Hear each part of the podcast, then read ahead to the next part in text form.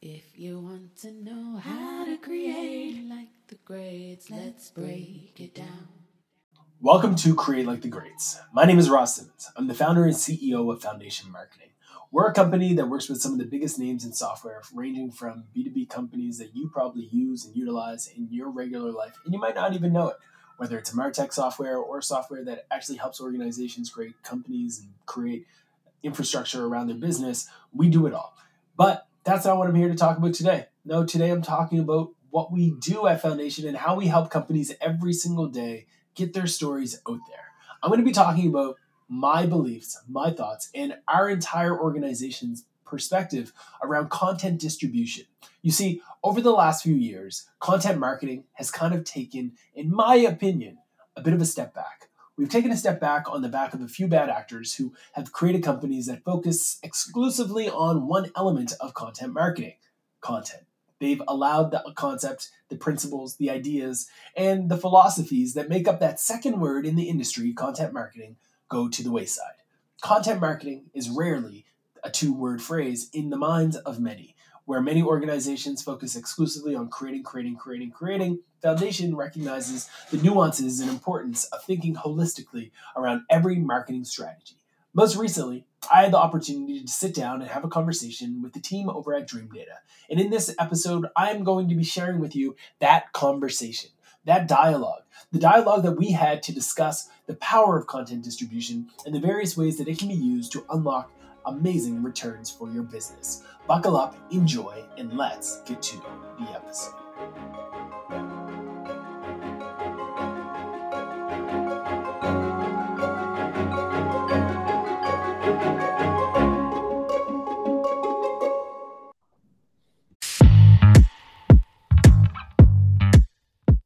Finding a service solution that helps you better connect with your customers and keep them happy can feel impossible. It's kind of like trying to remember the name of the guy that you just met at a networking event. Was it Ron? Was it Don? Was it John or Sean? Who knows, right? It's like that kind of impossible.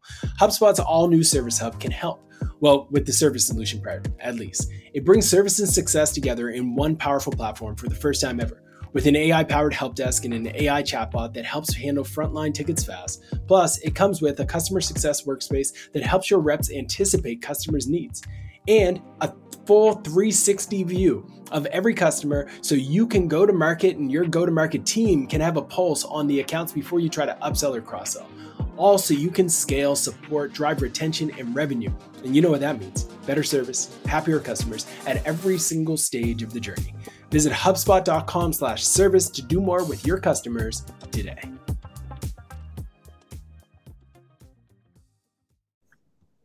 Hello, everybody, and welcome on board to, to another live session here with us at, uh, at Dreamdata.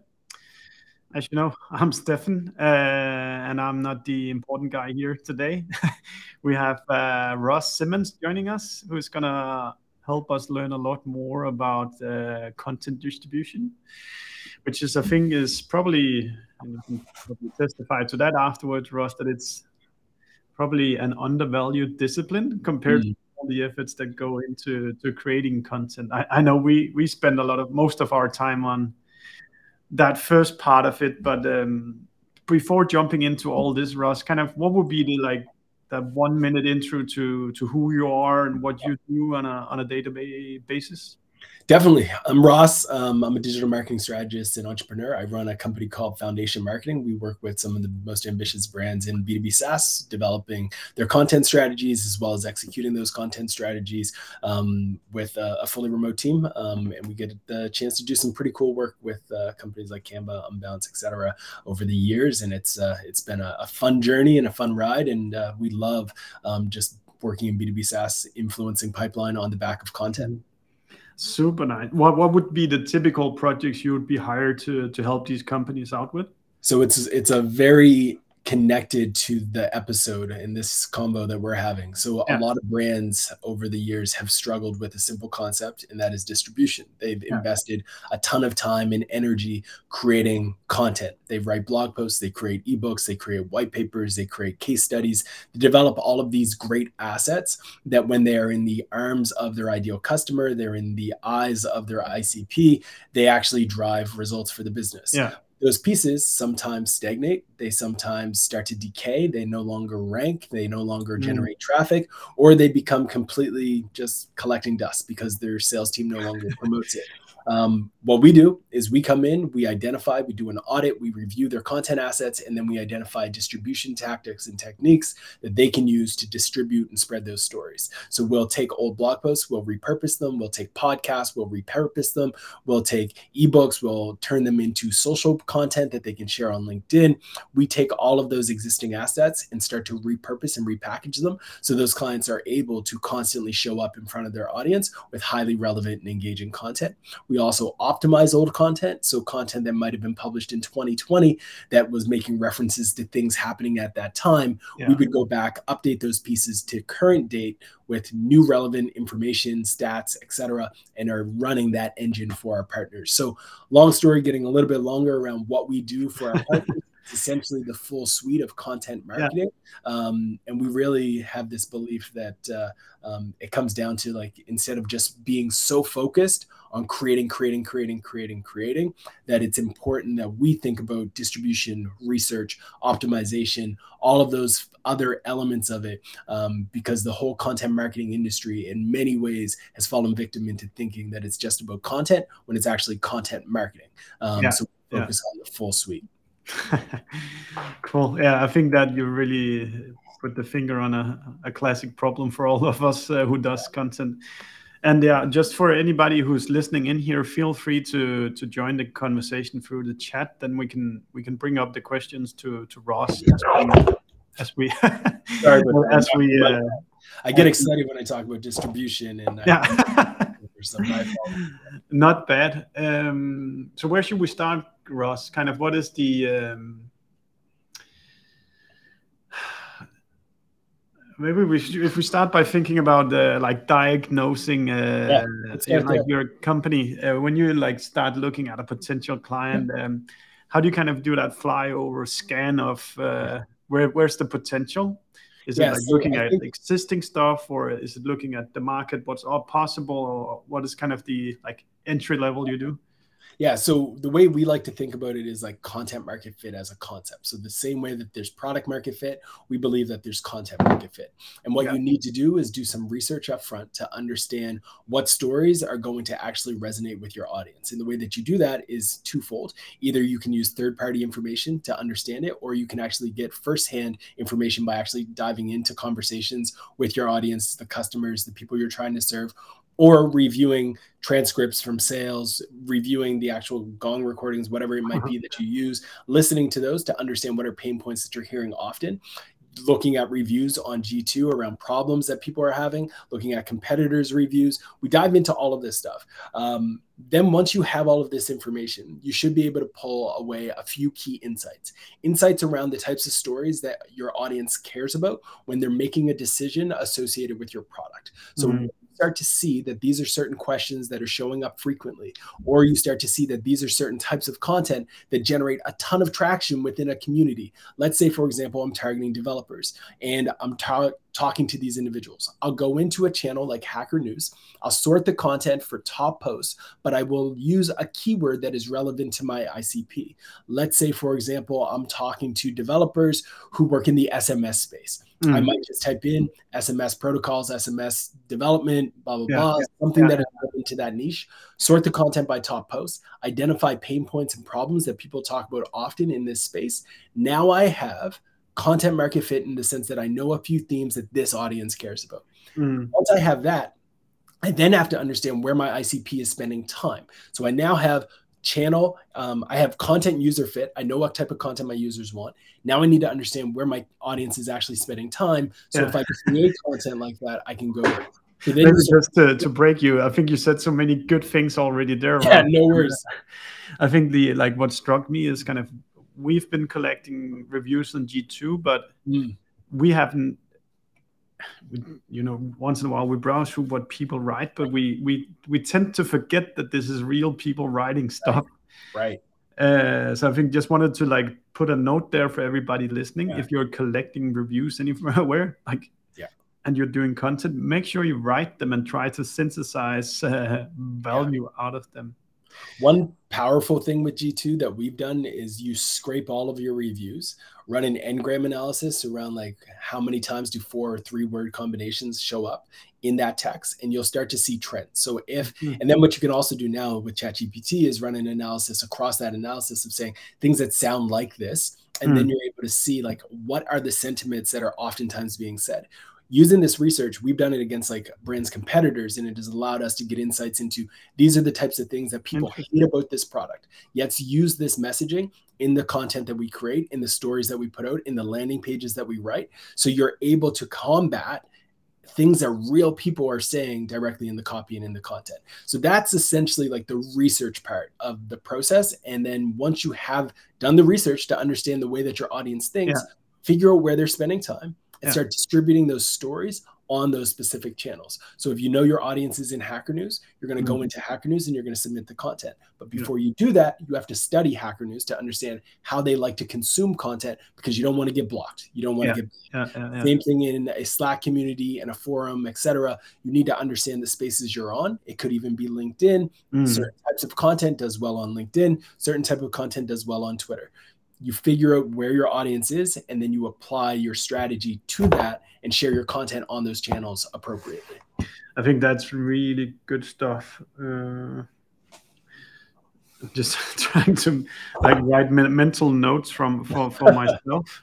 No uh, i think one thing where i've a good example like of hacker news I, I tried a few times i tried doing stuff on reddit as well and it's I know it's big, but I also know it's a community I don't follow, so I, I can't kind of get that feel of how is it that you like post stuff here? Like, yeah, yeah, am I too old to write stuff here? yeah, it's it's a great call out. Like a lot of people struggle with that. Like you're not alone, and I think like I I've cracked the code on Reddit. I can go yeah. on Reddit tomorrow and I can get on the front page with relative confidence. But the thing that I do that's different is yeah. you have to understand that you have to do that research up front. So every subreddit is going to be different. Every yeah. subreddit covers a different topic, and every subreddit has its own culture, community, and they have their own expectations and the things yeah. that they talk about. The way that they want content is different. And what you need to do is study that. The way that I do it is I go into these subreddits, I sort the content by top posts. When you sort it by top post, you're going to start to identify the formats that are most frequent, the topics that are the most frequent, and the style of the content that is most frequent. When you see this, you should be able to gauge what type of content you can distribute into these communities. Mm. So, for example, if I'm going into um, a subreddit like r/Entrepreneur, which is dedicated to entrepreneurs who talk about their business, a few things that you will immediately see is that they love text driven posts. So, in that subreddit, if you're going to try to generate traction, you need to go into that community with a text driven post. It's not going to be a link, it's just going to be a lot of text. You're essentially yeah. running a blog post in that community. The second thing you'll notice is that they love transparency.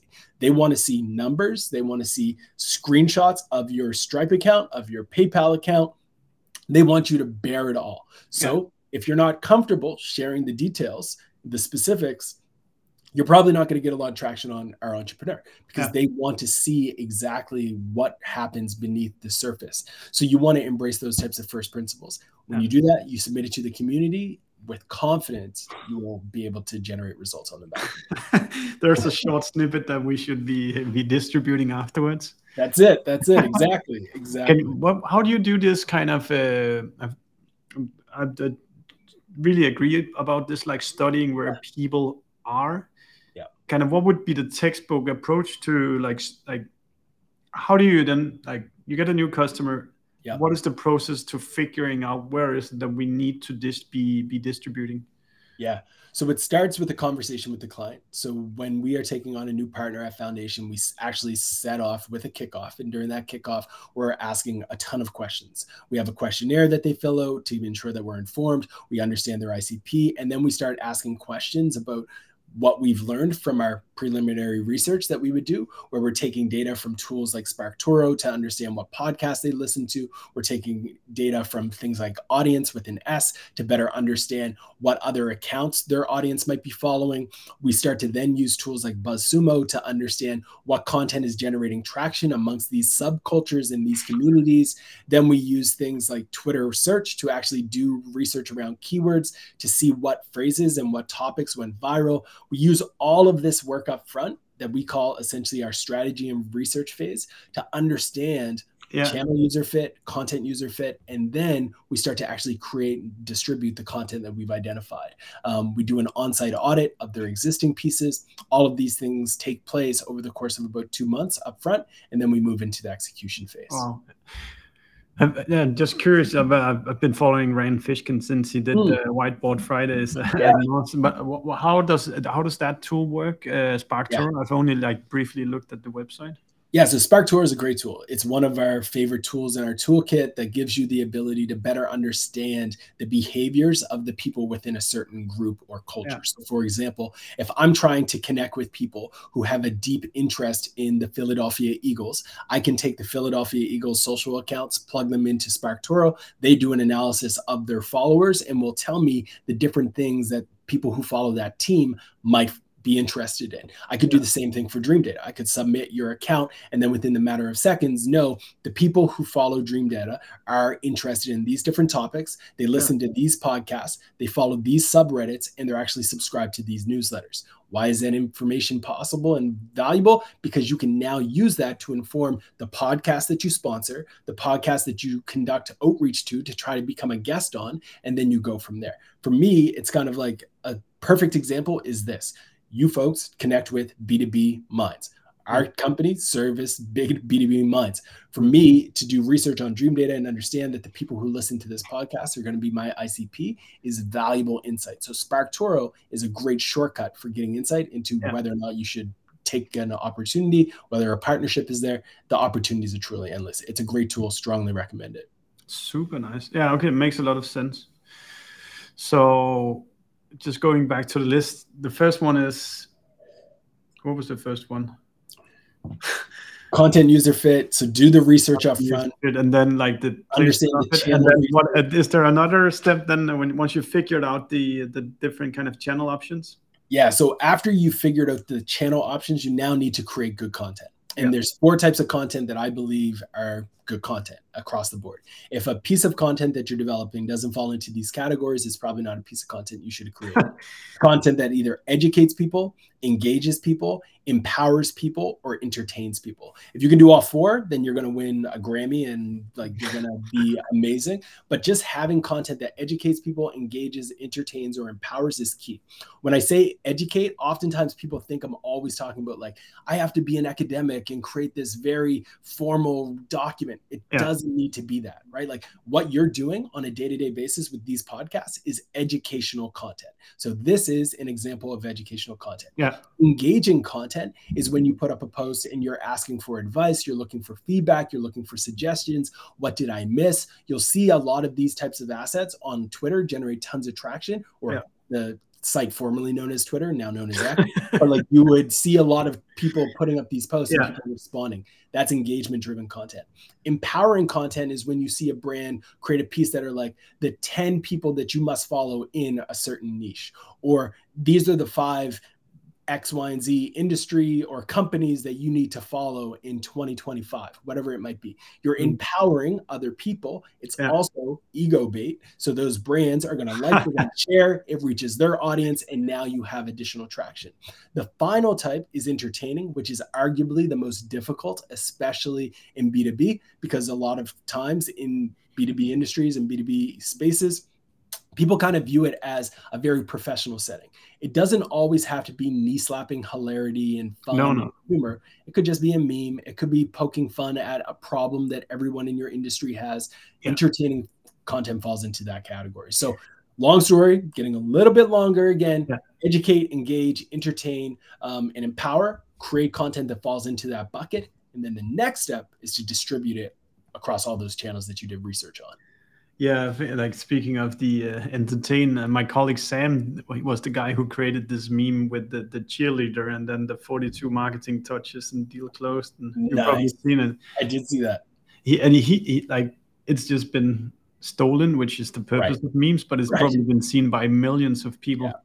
But it does also actually express that you like you we understand the mar- the world of a B two B marketer that you Right. do a ton of stuff that never gets measured, and then there's the salesperson that just closes the deal. So right. we've definitely seen like using memes a, a, way of expressing we we know the industry, but yeah. we also can create something that is somewhat uh, entertaining. I love it. I love it. That's the coolest part about the the space, right? Like for probably a few years ago, everyone was like, "Oh no, our brand can't touch memes. That's outside of our brand guidelines. That's outside yeah. of our brand um, rules and regulations, kind of thing." But today, I think more and more organizations are starting to realize that the internet culture is real and the way that people communicate on the internet is different yeah. than it was 10 15 years ago and memes are a form of communication they're Absolutely. a form of spreading stories spreading messages across a wide range of different cultures and even within a subculture as geeky and technical as b2b attribution and revenue attribution yeah. meme can do wonders so yeah. i think people really need to in many ways get over the fear of memes and, and embrace them more yeah we I, i've even you know if something goes somewhat viral, it's all the, mm. also the validation that here's a good piece of content. So I've been taking the best of the memes and then putting into ads and then putting right. them into in front of cold audiences. So like here's a thing that is validated already. It should also work if we then pay for it to put it in front of the people we think is our uh, ICP. I love that. I think that's a, cl- a meme is a great shortcut to identifying content market fit. And what I mean by that is if a story resonates from a meme level and it generates a lot of traction, there's probably some legs there that you can double down on and start to recreate new formats of content in a similar vein that talk to that same and that same idea. So those memes that have generated a ton of of traction could also turn into blog posts on the same topic. Yeah. The meme could be the social sharing image. It could also be a Twitter thread. It could yeah. be a LinkedIn update. It could be a webinar. It could be an entire video series. There are so much legs that a viral piece should give a brand, but oftentimes doesn't. Most yeah. brands will see that viral hit and they'll say, that was it. We got lucky. But instead, what they should do is double down they should double down on that idea, double down on that insight, and start to create more and more pieces that rotate around that story and theme that took off and resonated with so many people. Yeah, spot on.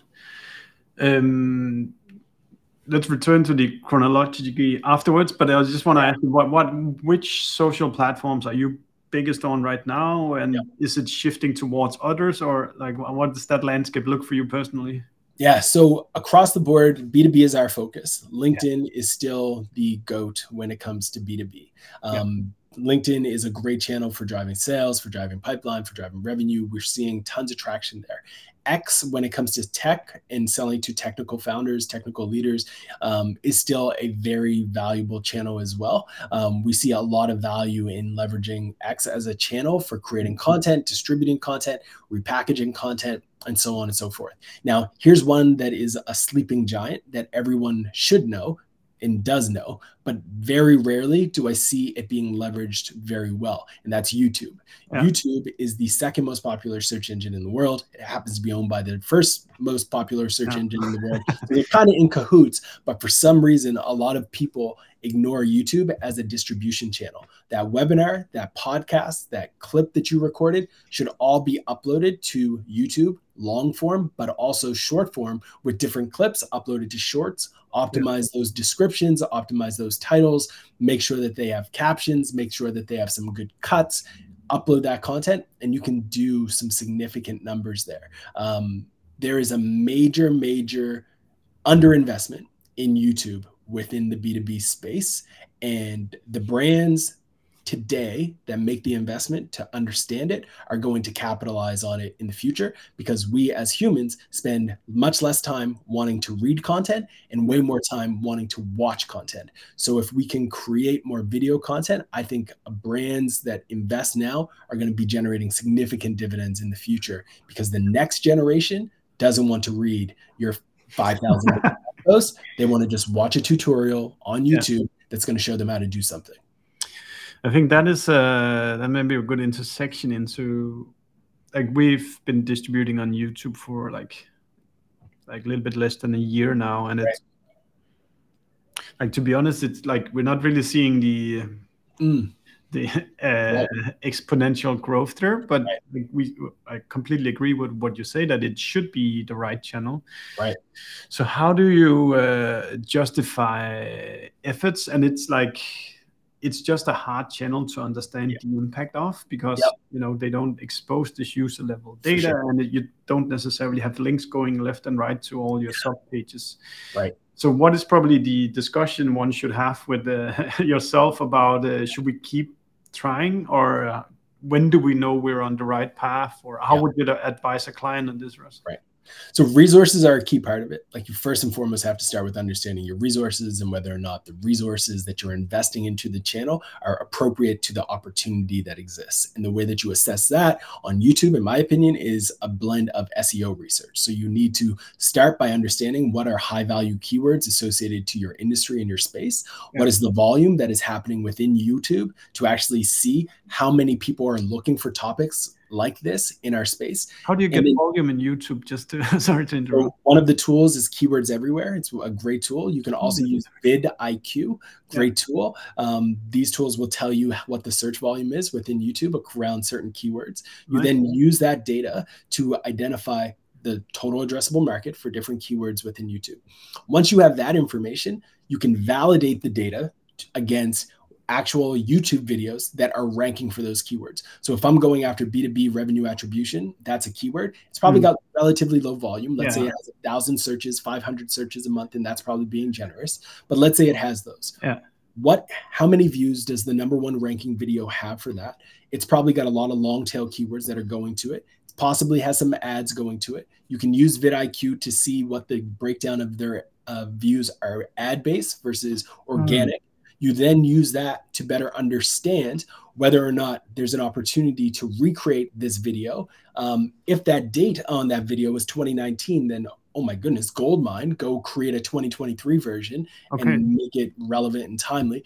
Then you can start to capture that traffic you do that across the board you're able to set yourself up for success Yeah. the other thing that people don't do is they don't audit and actually have a real conversation with themselves about whether or not their content is good and or whether or not their content is bad. So you should do an actual review to say okay are we better than what's already showing up in the serp within youtube? Is our content quality where it needs to be? If the answer to that is yes great keep going. If it's no might be time to rethink your actual content strategy and how you're creating content.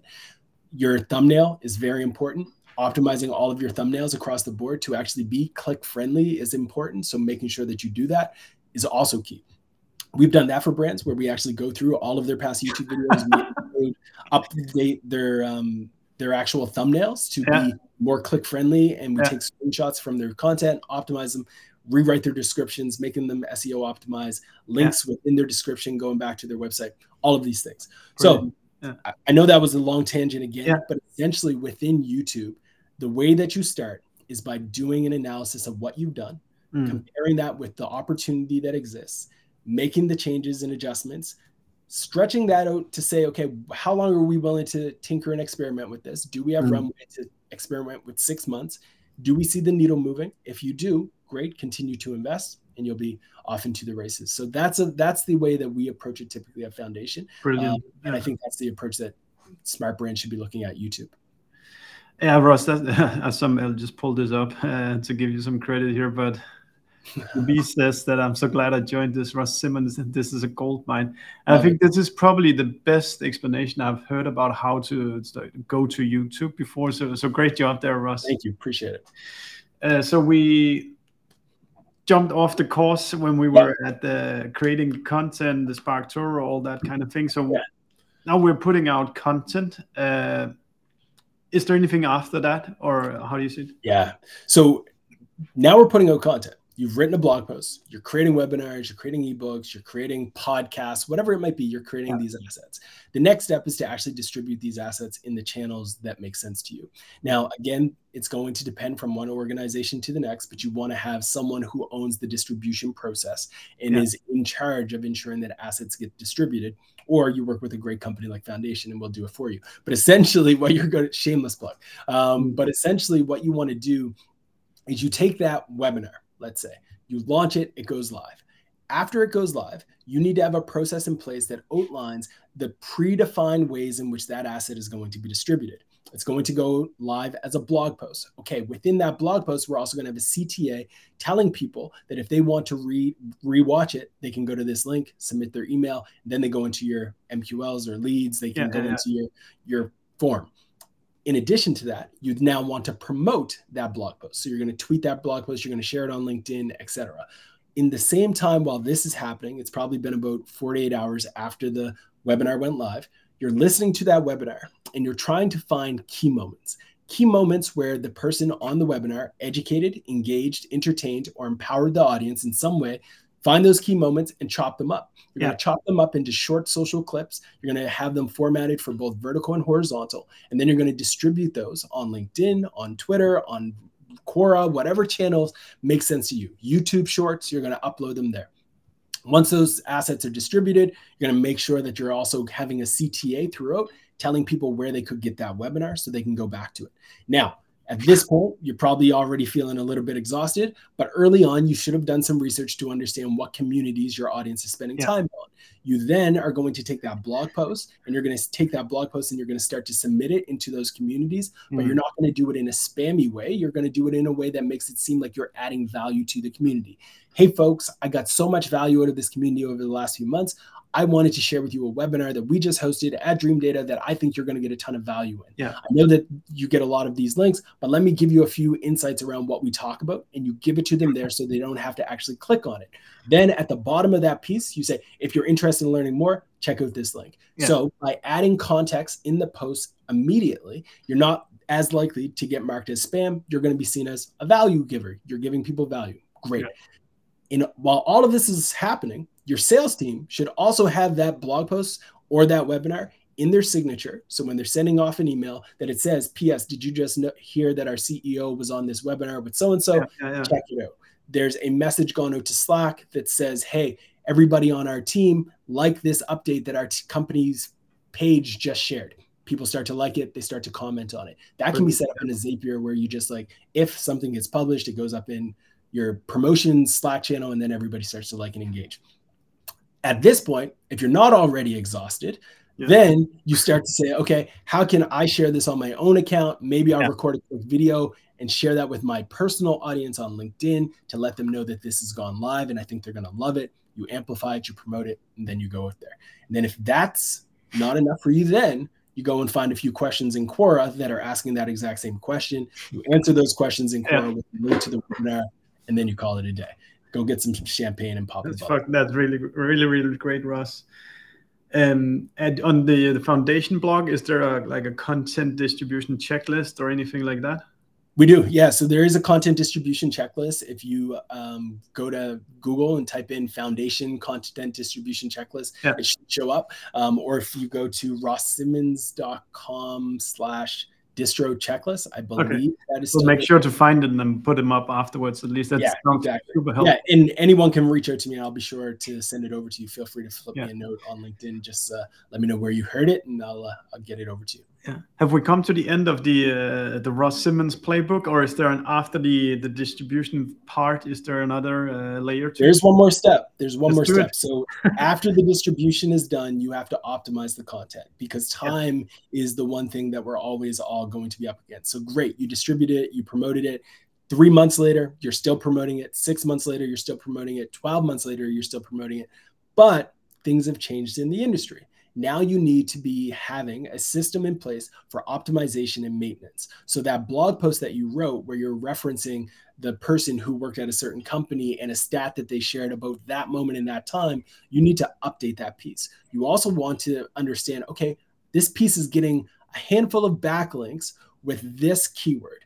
Hmm, why don't we start to update the title of this piece to actually reflect that keyword yeah. because it wasn't optimized correctly. We went off of something that they talked about that wasn't actually relevant. So let's change the title. Let's update that, and by doing so, maybe we'll be able to capture some some um, space in the SERP around this topic. So you start to optimize your pieces based off of that.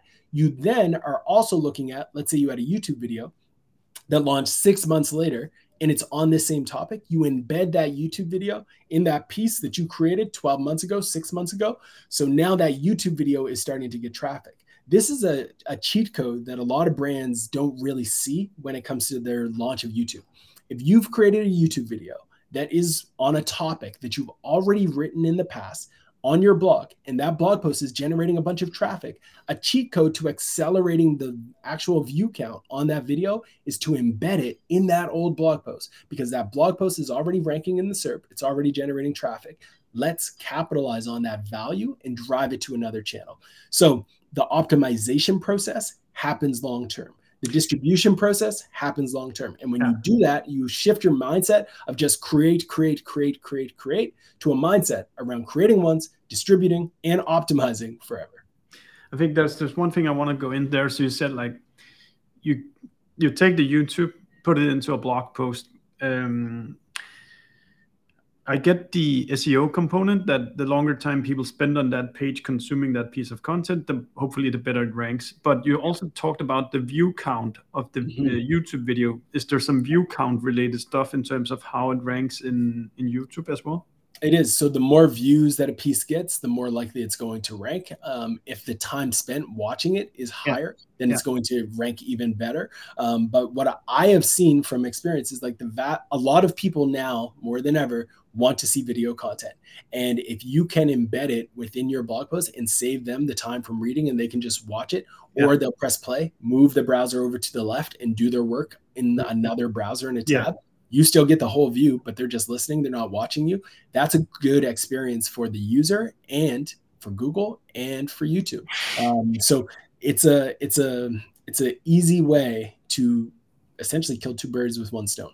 Super brilliant, Russ. I think there's so I, I, feel so bad because there's so many things we could do uh, better than what we're what we're doing today. Um, is there any kind of advice you feel that on this topic you you feel like you could give as well, Ross? Or have yeah, I will, and it's gonna stem exactly from what you said around like you feel so bad, like yeah. you don't feel bad. That's the first piece because a lot of a lot of a lot of marketers, a lot of leaders, a lot of organizations um, make the mistake of completely changing their strategy on the whim after hearing someone talk on a podcast or a webinar around a different tactic. And what I want to encourage all of the listeners to do is to take a pause and take a break before you say, we need to be on Slack, we need to be on Reddit, we need to yeah. add a blog post to every salesperson's email signature. Before you do any of that, go back to fundamentals and start to understand where you are today, where your strengths are, where your resources are, and understand what is actually possible with what you have today.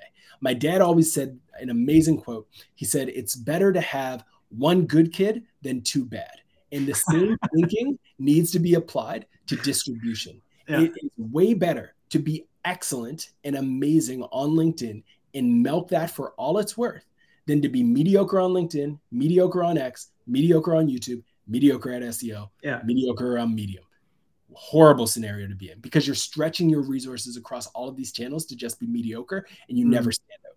Yeah. So I would encourage people to understand your situation, do the research into your current situation. If you need to outsource a certain channel to a partner, do it, embrace that model, but don't throw out what you've built from a brand equity lens or from a value lens just because of something new that you heard. Um, so, my advice to everyone is to yeah. take a step back, evaluate your scenario, and then be strategic in identifying where you go next versus trying to do all of the things at once. Because I get messages literally every month Ross, I tried to be on Reddit, I tried to be on Medium, I tried to be on Quora, I tried to do all of these different things, and now I'm burnt out.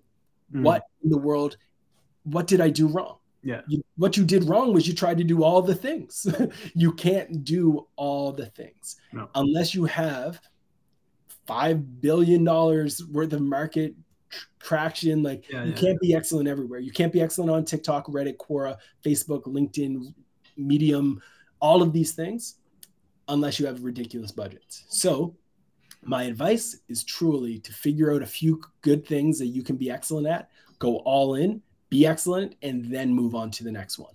Um, or partner find a partner and let them be great for you on these various channels. Super super super brilliant ross thank you. Um, the last thing if people want to speak more with you or your company or stuff like that where should they head Yeah, the easiest would probably be on X or on LinkedIn. You can find me at Ross Simmonds or at the coolest cool. Um, would love to connect with you. I created my Twitter handle when I was in university, so um, don't judge me for that, but it's stuck, so I'm keeping it. Um, but yeah, I'd love to connect with folks on all the different channels. If you add me to LinkedIn, though, please let me know that you heard me on the Dreamdata um, podcast and our live show. Um, I get way too many connections, but if you include that, I'll be sure to connect with you back, and we'll uh, we'll stay connected. Brilliant, Ross. Thank you so much for joining. And uh, yeah, we'll be sure to follow up on all these good advices. Awesome. Thank you for having me. It's always See you, man, Ross. Take care. Cheers. So there you have it, folks. That is my interview with Dreamdata's CEO. I had a blast chatting with them. I hope you got a lot of value out of this episode. If you enjoyed it, please Smash that five star rating review wherever you get your podcast. Be sure to forward this, share it, and send it off with a friend. I think they will enjoy it as well. Thank you again for enjoying the episode, and I will see you on the internet. Go create something great. If you want to know how to create like the greats, let's break it down.